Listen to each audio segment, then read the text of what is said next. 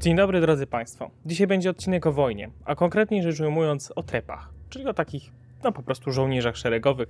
Tych, co to odwalają tą najczarniejszą robotę, chodzą na patrole, siedzą w okopie, nie są najczęściej bohaterami. Chociaż o tych bohaterskich trepach też sobie dzisiaj odrobinę powiemy.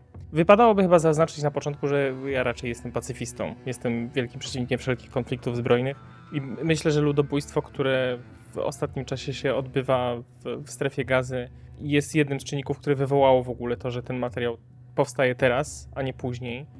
No bo jednak dużo o tej wojnie, o, o, o koszmarze wojny w ostatnim czasie myślę i dużo na ten temat rozmawiamy też w domu. Na temat tego, co właściwie możemy zrobić. A niestety nie możemy zrobić wiele, a właściwie nie możemy zrobić nic poza mówieniem o tym od czasu do czasu.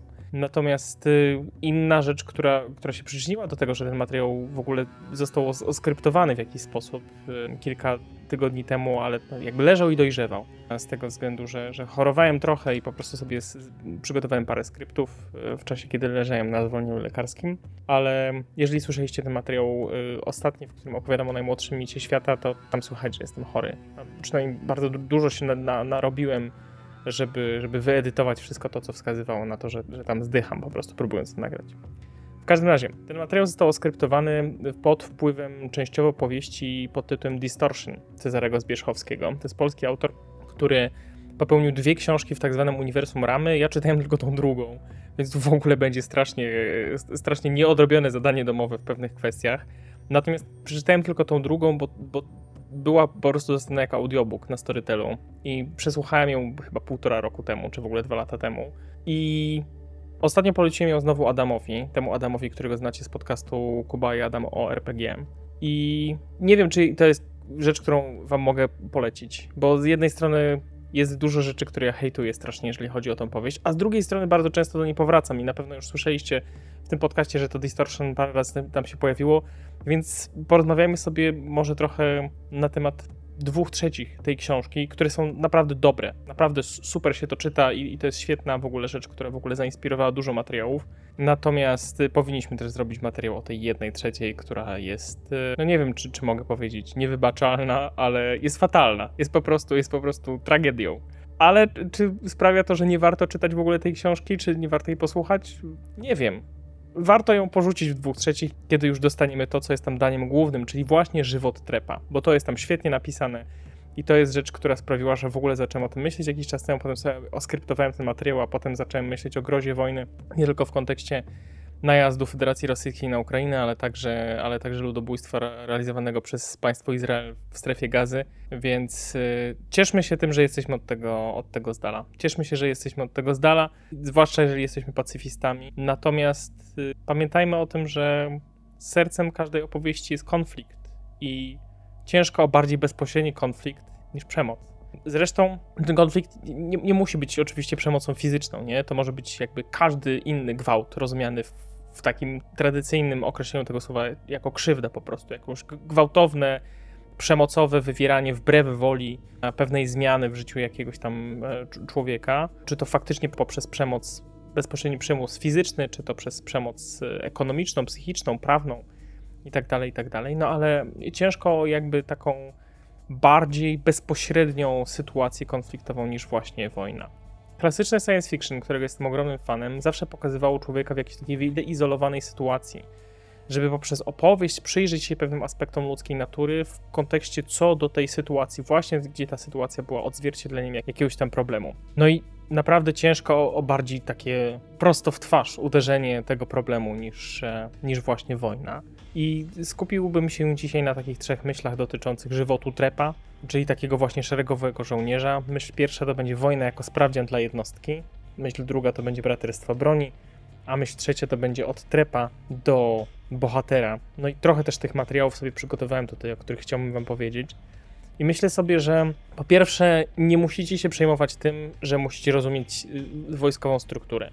Myślę, że wszyscy czytaliśmy na tyle dużo książek i widzieliśmy na tyle dużo filmów, że gdybyśmy chcieli stworzyć jakąś fikcyjną sytuację, czy to w rzeczywistości, czy to w bliższej lub dalszej przyszłości w ramach jakiegoś science fiction, no to jesteśmy w stanie taką strukturę sobie gdzieś tam zarysować.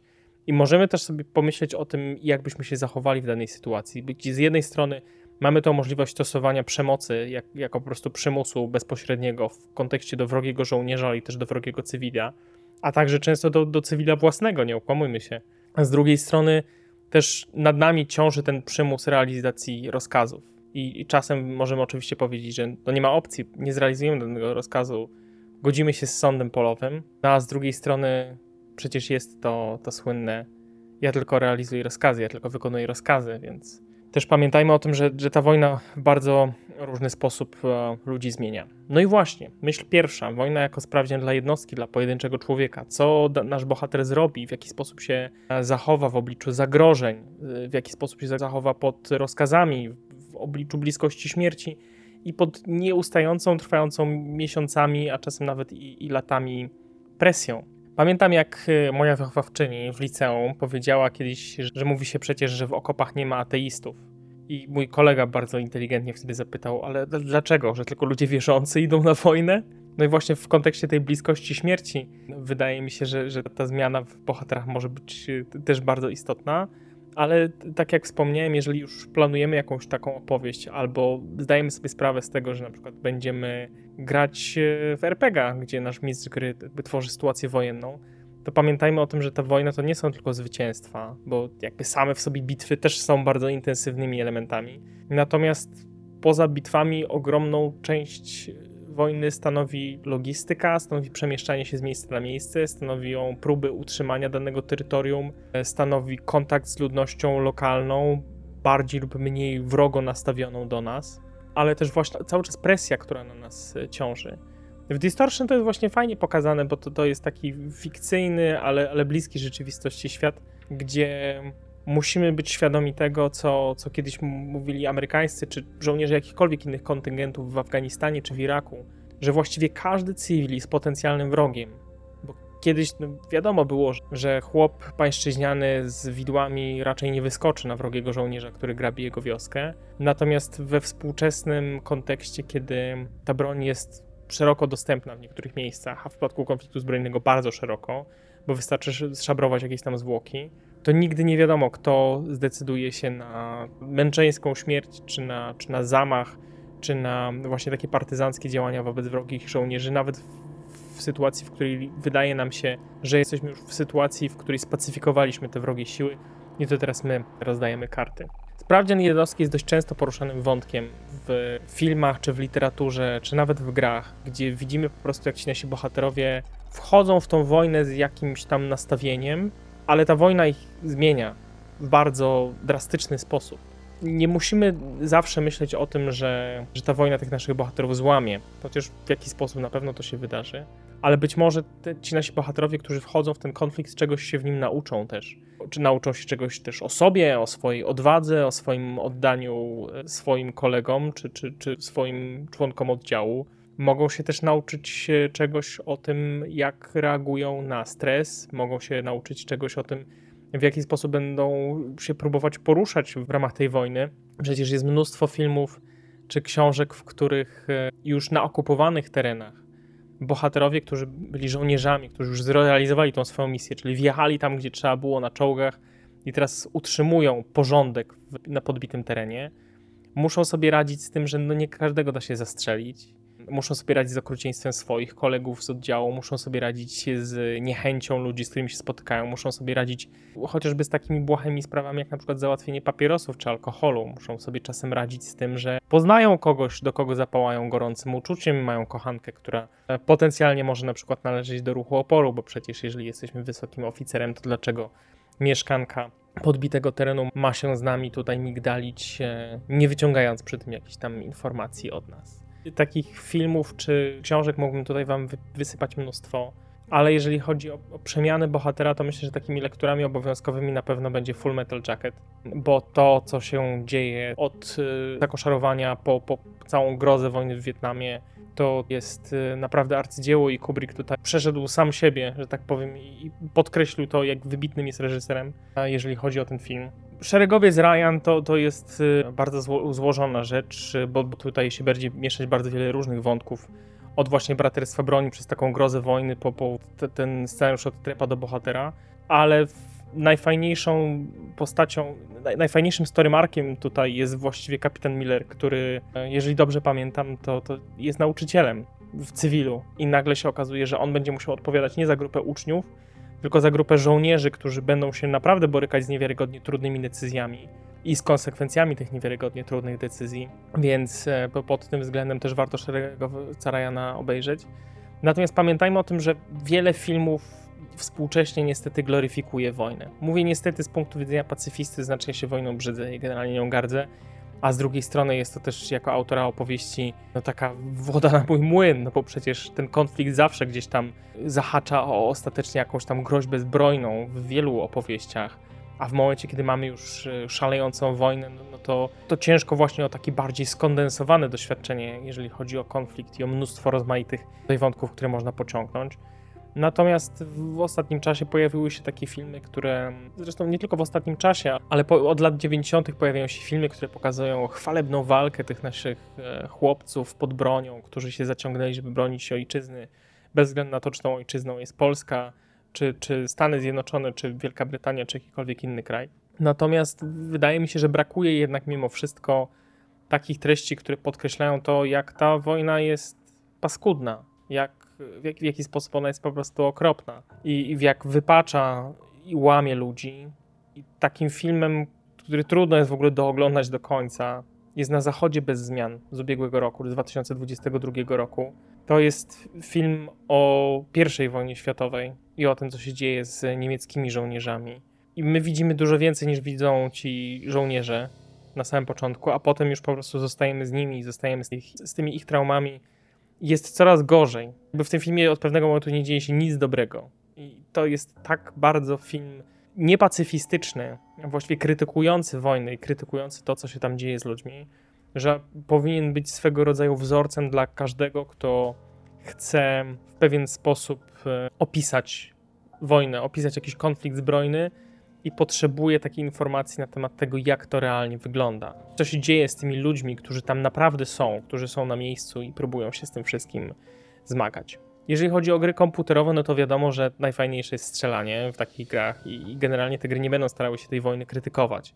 Chociaż takie próby też były i myślę, że jeżeli chodzi o przemianę bohatera, niesamowicie ważnym tekstem kultury, jeżeli nadal można tak e, rzeczy określać, czyli takim elementem kultury, który powstał i gdzieś tam sobie zapisał w, w, w społecznej świadomości, jest gra, która nazywa się Spec Ops The Line. Spec Opsów to w ogóle było kilka, natomiast w 2012 roku się pojawiła właśnie gra The Line, która się dzieje w zasypanym piaskiem Dubaju, gdzie ląduje trzech naszych bohaterów. I ta gra w ogóle nie kryje się z tym, że jest tak naprawdę kolejną wariacją na temat tej struktury jądra ciemności y, Józefa Konrada, tej, tej wyprawy po znalezienie kogoś, kto po drodze oszalał i niestety ci nasi bohaterowie również tracą to swoje zdrowie psychiczne, idąc e, coraz dalej, coraz głębiej w to miasto i podejmując coraz więcej takich moralnie dwuznacznych decyzji, gdzie tak naprawdę nie ma możliwości, żeby te nasze działania się skończyły dobrze. Nie dlatego, że gra nas po prostu do czegoś zmusza, ale dlatego, że żaden z tych wyborów nie kończy się moralnie słusznym rezultatem. I nie może się skończyć moralnie słusznym rezultatem, bo za, cały czas walczymy o zasoby, walczymy o informacje, walczymy pod y, presją nacierających na nas wrogów, ale także cywili w bardzo wielu scenach. I ta gra jest po prostu ciężka, ona jest niesamowicie nieprzyjemna, jej finał jest dramatyczny. Także jeżeli chcecie sobie zryć banie grając w coś i, i potem zastanawiając się nad tym, dlaczego robicie to, co robicie, to bardzo polecam Spec Ops The Line. To, to jest taki też sprawdzian tego, gdzie zaczynamy się zastanawiać po prostu, dlaczego my podejmujemy takie decyzje. I myślę, że w kontekście tej przemiany bohatera to też jest bardzo ciekawa rzecz, bo nie powiem, że fajna, w momencie, kiedy piszemy scenariusz, który jest związany z jakimś tam konfliktem zbrojnym. Mianowicie, kiedy oglądamy horrory, to myślimy sobie, a my byśmy to zrobili zupełnie inaczej. Ko kompletnie byśmy to, to, to inaczej zagrali. A kiedy potem gramy w gry typu Until Dawn na przykład, gdzie faktycznie możemy podejmować te wszystkie decyzje, a potem mierzyć się z, nimi, z ich konsekwencjami, czy gramy właśnie w RPG przy stole i staramy się podjąć decyzje, które, które nas wyciągną z tej dramatycznej, horrorowej sytuacji, to nagle okazuje się, że wcale nie jesteśmy tacy cwani. I z e, konfliktem zbrojnym, z wojną, z byciem żołnierzem może być dokładnie to samo. Nam się wydaje z zewnętrznego punktu widzenia, że jesteśmy moralnie czyści, że my zawsze będziemy podejmować te moralnie słuszne decyzje. Natomiast im dalej w las, tym jest gorzej.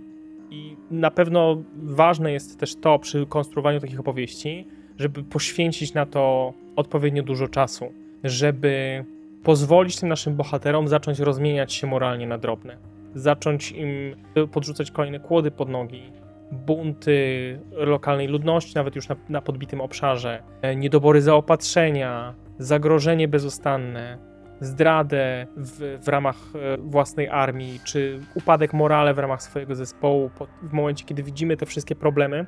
I dopiero w tym momencie jesteśmy w stanie zbudować wiarygodnych bohaterów i też w przypadku na przykład graczy, przeciągnąć ich trochę pod tym moralnym kilem i pokazać im, że to wcale nie jest taka czarno-biała sytuacja, kiedy już mamy jakieś zakorzenienie w tym świecie i teraz stopniowo się okazuje, że te decyzje są coraz trudniejsze i my godzimy się na coraz więcej moralnych kompromisów. No i pytanie, jak wyjdziemy ostatecznie z tego sprawdzianu? Bo możemy z tego sprawdzianu wyjść martwi na wiele różnych sposobów i też z wielu różnych przyczyn, bo możemy zostać po prostu rozstrzelani przez nasze własne wojsko w momencie, kiedy przestaniemy się godzić na, na te moralne kompromisy. Możemy zdezerterować, a możemy próbować być ostatnim sprawiedliwym i niestety ponieść porażkę a możemy być ostatnim sprawiedliwym i spróbować zostać bohaterem, ale o tym za chwilę. Myśl druga to jest braterstwo broni.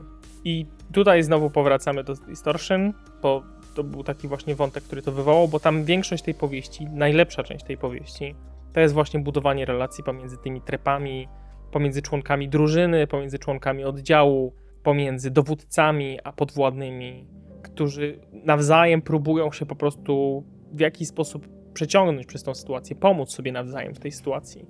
Braterstwo broni to nie jest tylko to, że razem ruszamy na wroga. Braterstwo broni to jest spędzanie ze sobą mnóstwo czasu pomiędzy starciami, w oczekiwaniu na zaopatrzenie, podczas prób dogadania się z ludnością cywilną, ale przede wszystkim próby utrzymywania tego morale w obliczu wszystkich tych e, problemów, które mamy. Na wojnie wiele rzeczy może pójść nie tak. To mogą być nie tylko problemy właśnie związane z, z przegraną bitwą, czy koniecznością odwrotu, ale właśnie te braki w zaopatrzeniu, upadek morale, coraz większa presja ze strony czy to ludności cywilnej, czy na przykład społeczności międzynarodowej, czy też presja ze strony domu.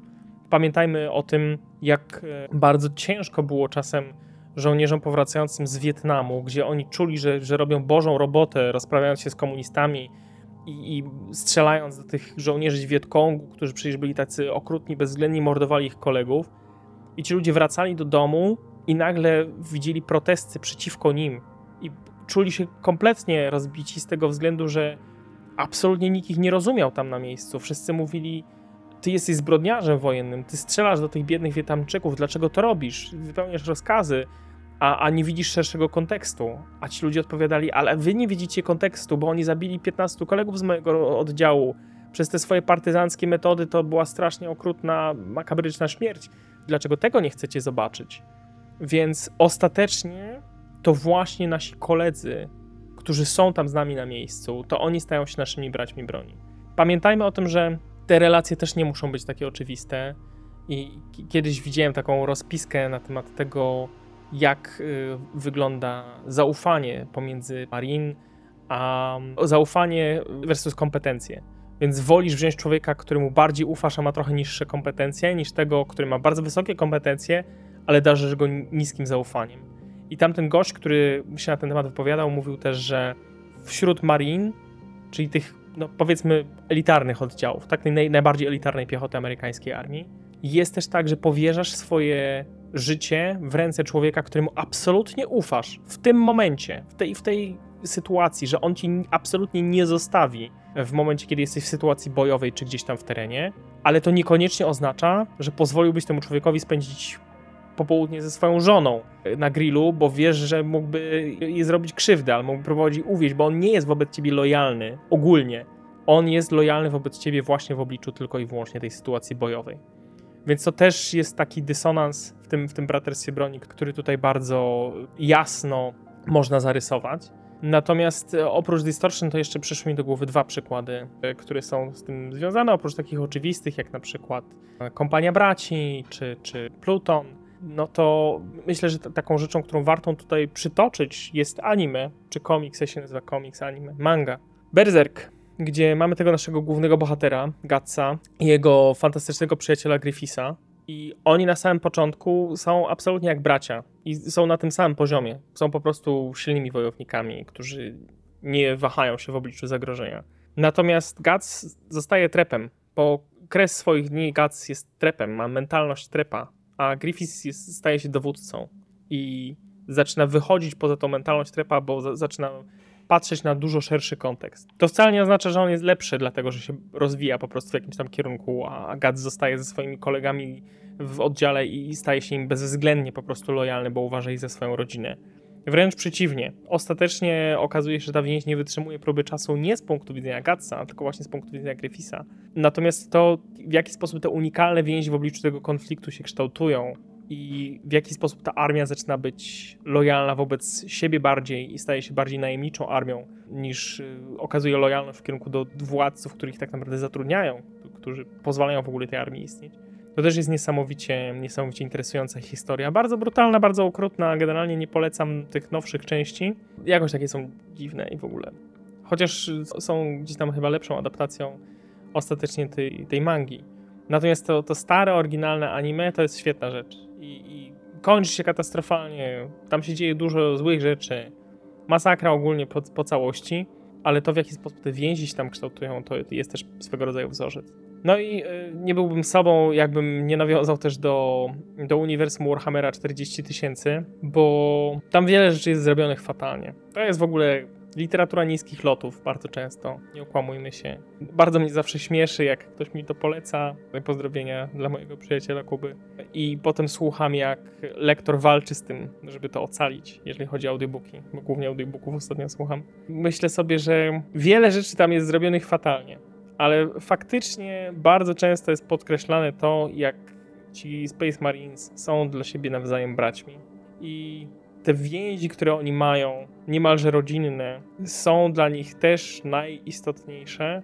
I to, z czym ja się zetknąłem, tak naprawdę to był ten cykl wywyższenie Horusa. I tam ta lojalność to w jaki sposób decyzje są podejmowane w oparciu o tą lojalność, też jest swego rodzaju wzorem do tego, co moglibyśmy zawrzeć w naszych opowieściach. Także jako literatura niekoniecznie, ale jeżeli chcecie sobie posłuchać czy poczytać coś takiego palpowego, no to kilka pierwszych części gdzieś tam faktycznie nawiązuje do, do tych wątków, o, którym, o których tutaj dzisiaj mówimy. No i wreszcie kwestia ostatnia. Od trepa do bohatera. Co właściwie się dzieje z naszymi trepami, kiedy mierzą się z tą eskalacją konfliktu starają się tam wygrać ten konflikt w sensie moralnym, że, że chcą pokazać się jako osoby, które z jednej strony podążają za rozkazami, z drugiej strony robią tylko to, co słuszne i stają się właśnie kimś takim, kto ostatecznie staje na wysokości tego zadania, które zostaje przed nim postawione. Wypełnia te rozkazy, pozwala na zwycięstwo w bitwie, pozwala na zwycięstwo w konflikcie. Co dzieje się potem z takimi ludźmi? No z jednej strony są noszeni na rękach konfetti, parady, nie wiadomo co jeszcze. Jesteśmy zwycięzcami, to dzięki tobie. Natomiast pamiętajmy o tym, że te historie się nie kończą w tym momencie i nikt nie mówi, a potem żył długo i szczęśliwie. Bo jest ogrom bagażu, który ze sobą wynosimy z konfliktu zbrojnego. American Sniper, rzecz, którą warto obejrzeć. Apocalypse Now, na pewno. Forrest Gump i, i porucznik Dan, który ostatecznie nie potrafi się odnaleźć w społeczeństwie po tym, co, co się wydarzyło.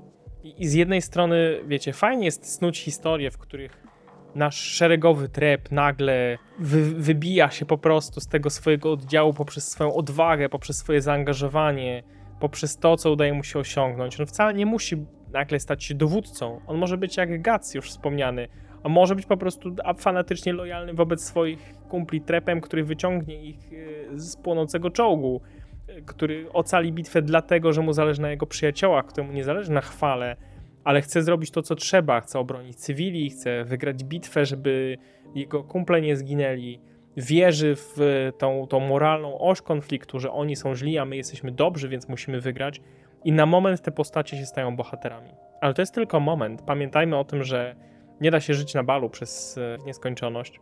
I potem to, co się dzieje z tymi bohaterami, jest dużo bardziej interesujące. No, dla nich dramatyczne, bo to często jest PTSD, czyli tak zwany Post-Traumatic Stress Disorder.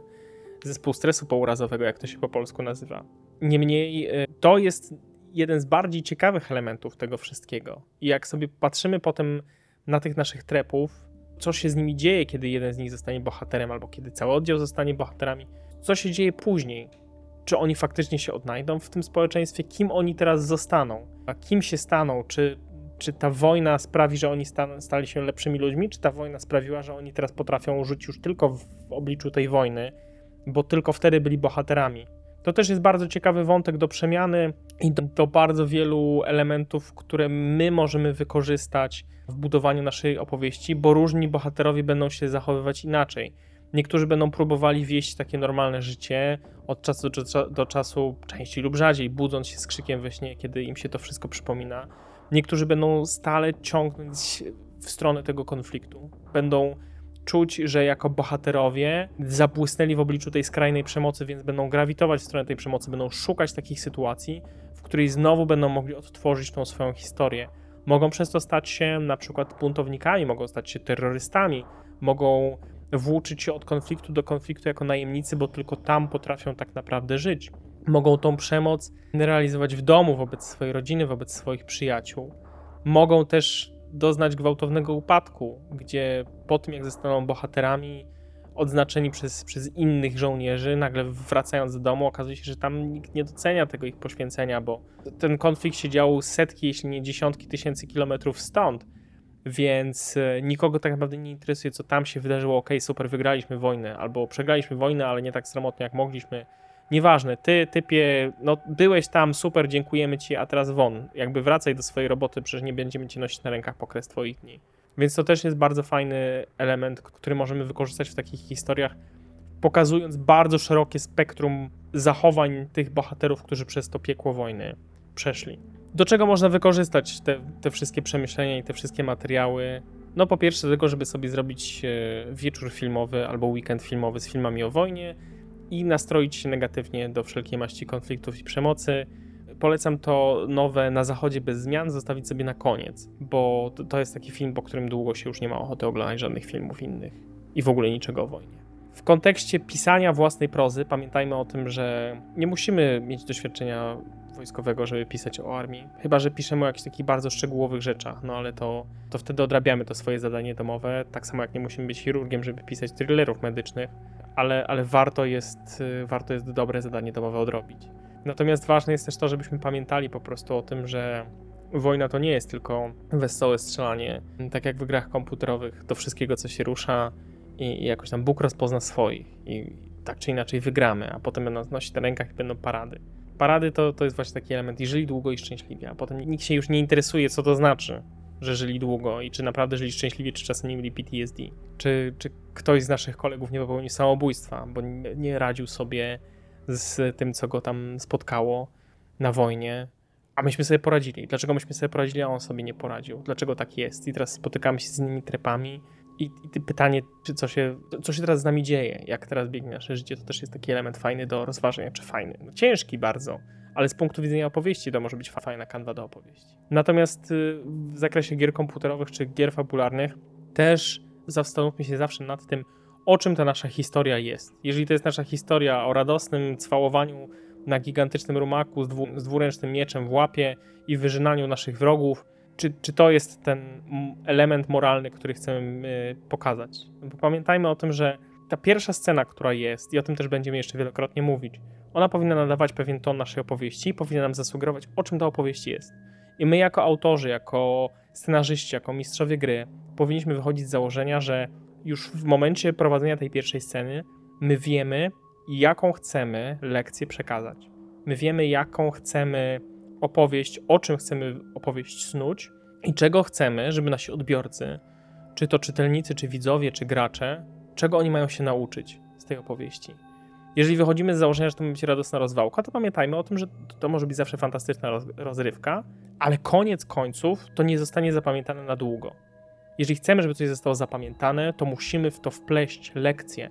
I o tym już też wielokrotnie mówiłem, że każda opowieść powinna być swego rodzaju lekcją, bo dlatego te opowieści właśnie zapamiętujemy, dlatego je wartościujemy, dlatego mówimy, że to była świetna historia, a to była fatalna, bo jakąś tam lekcję z tego zapamiętaliśmy. I tworząc historię o wojnie, też zastanówmy się, jaką lekcję, jaki, jakie pytanie chcemy zadać. Nawet jeżeli nie jesteśmy pewni tego, o czym chcemy opowiedzieć, no to przynajmniej zadajmy to jako pytanie.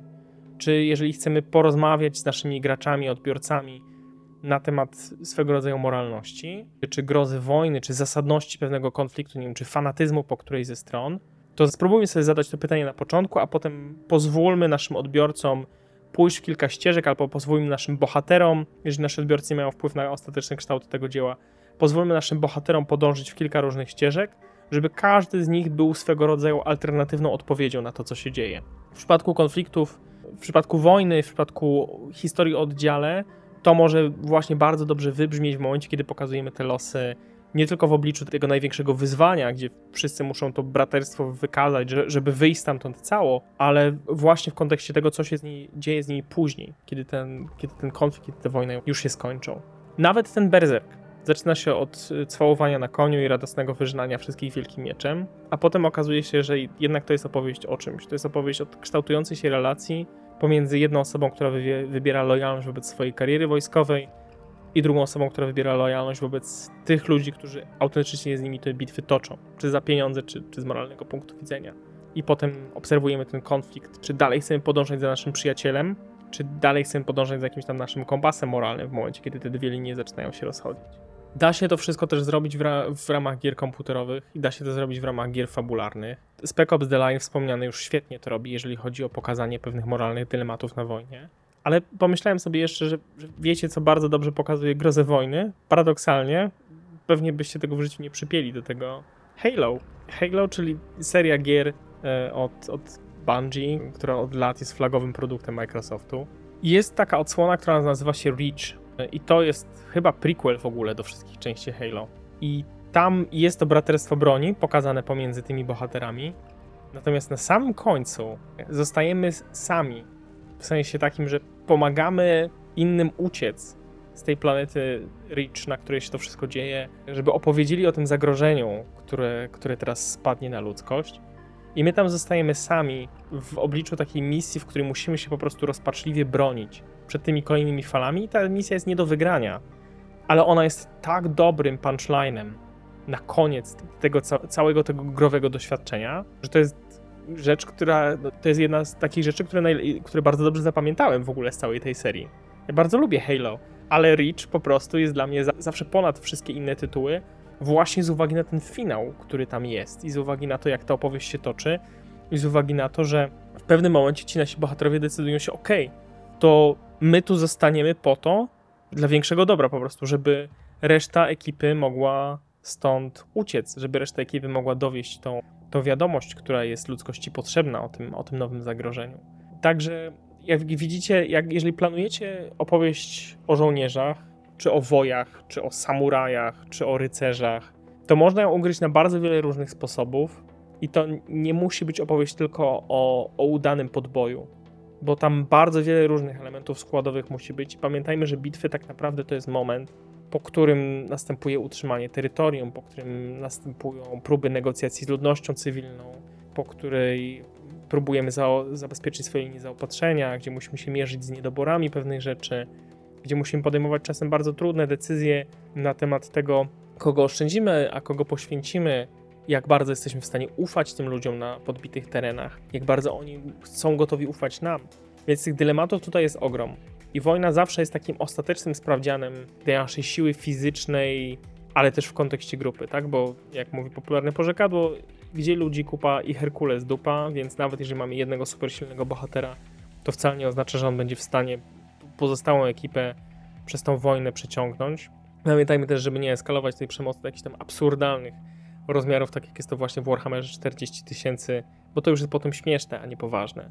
I człowiek sobie myśli, że no dobra, dobra, już, już, sta już starczy. Już wystarczyło jak bieg z dwoma karabinami, po co mu ten trzeci pistolet jeszcze w zębach do strzelania do ludzi. W, w ogóle pomyślałem o tym wszystkim między innymi dlatego, że właśnie poleciłem Adamowi Distortion. Pomyślałem sobie, że w końcu coś, coś o tym powiem, bo z jednej strony bardzo krytykuję tą, tą powieść, to ta, no może nie końcówkę, ale o tą ostatnią jedną trzecią. A z drugiej strony jednak dużo na temat nie rozmawiam, więc coś tam Cezaremu Zbierzchowskiemu jestem winny, jeżeli chodzi o całą tą rzecz bo mi się naprawdę ogromnie to, to wprowadzenie podobało. I świetnie zarysowane postacie, i świetnie zarysowane te konflikty pomiędzy nimi a ludnością lokalną. I ten żywot trepa tam naprawdę bardzo fajnie przez, przedstawiony. I, I, tak jak sobie myślimy, że, że ten Szeregowiec Ryan, czy Czas Apokalipsy, czy Full Metal Jacket to są takie rzeczy, które raczej są skondensowanym doświadczeniem, to można du dużo czasu spędzić właśnie z tymi bohaterami Distortion, żeby się do nich przyzwyczaić. Dopiero potem faktycznie nas boli to, jak, jak im się dzieje jakaś krzywda i, faktycznie zaczynamy się z nimi zżywać. I chociaż finał nie dowozi, a właściwie dowozi, ale coś zupełnie, czego nie chcieliśmy, i to nie w takim dobrym tego określenia znaczeniu, to jednak ostatecznie to jest taka opowieść, która jest dłuższa i tak samo jak Berserk pozwala nam zżyć z tymi postaciami. Pozwala autentycznie przeżyć to, co się tam między nimi dzieje i autentycznie trochę tej grozy wojny posmakować. Bo czym innym jest groza wojny w przypadku serii Call of Duty, gdzie kolejne postacie się pojawiają na ekranie tylko po to, żeby zostać odstrzelone w jakimś filmowym kontekście. I tutaj też pamiętajmy w kontekście seriali czy gier fabularnych właśnie, czy gier komputerowych. Nie róbmy takiej sytuacji, w której wprowadzamy bohaterów tylko po to, żeby oni dramatycznie zginęli, bo to znowu jest syndrom Jasona, nie? O którym już też mówiłem, że oni po prostu dostają kulę i tyle, żeśmy ich widzieli i każda kolejna postać to już jest takie, a mech, zaraz go zastrzelą, po co się tym przejmować. Trochę podążając za warsztatem George'a Martina, dobrze jest budować te postacie długo i w bardzo złożony sposób, żeby potem je zabić w nieoczekiwany sposób. Więc tworząc takie treści, też starajmy się myśleć o tym, żeby to nie było takie radosne strzelanie jak w Call of Duty właśnie, tylko żeby jakaś lekcja za tym wszystkim szła. I jeżeli chcemy opowiedzieć historię o żołnierzach, czy jeżeli chcemy, żeby bohaterowie naszej gry, czy gry fabularnej byli żołnierzami, to zastanówmy się, ile tak naprawdę rzeczy pomiędzy kolejnymi strzałami ich e, spotyka i z czym oni autentycznie muszą się mierzyć. I to tyle na dzisiaj. Dziękuję bardzo serdecznie mojemu jedynemu patronowi Michałowi, który mnie wspiera na Patronajcie. Możecie przez e, linki w opisie podcastu albo poprzez e, tam przycisk support this podcast, po angielsku na Spotify'u. Nie wiem jak w innych serwisach. Możecie trafić na tego Patronite'a, nawet nie po to, żeby tam mnie wspierać finansowo, ale po to, żeby sobie znaleźć transkrypcję tego wszystkiego i na przykład zrobić sobie jakieś notatki albo skorzystać sobie z pewnych rzeczy, które tam zapisuję. Jeżeli czujecie potrzebę przekazania jakiegoś wsparcia finansowego, to zawsze jest też e, kawusia, którą można przekazać i również link jest w opisie podcastu, tam do wszystkich serwisów. Na Instagramie też mam to w bio, gdzie możecie znaleźć informacje na temat tego, jak można im postawić kawę za ten podcast. A jeżeli Wam się podobało, no to oczywiście ocencie ten podcast pozytywnie i dawajcie suby. Subskrypcje są super ważne, podobno dla rozwoju podcastów, bo są pokazywane mm, większej ilości osób jako proponowana rzecz. No i dziękuję Wam bardzo. E, jeżeli zmywaliście akurat do tego odcinka, pozdrawiam Karolinę, to super. Mam nadzieję, że jest dobrze pozmywane. No i co? Tyle na dzisiaj z Bogiem i cześć.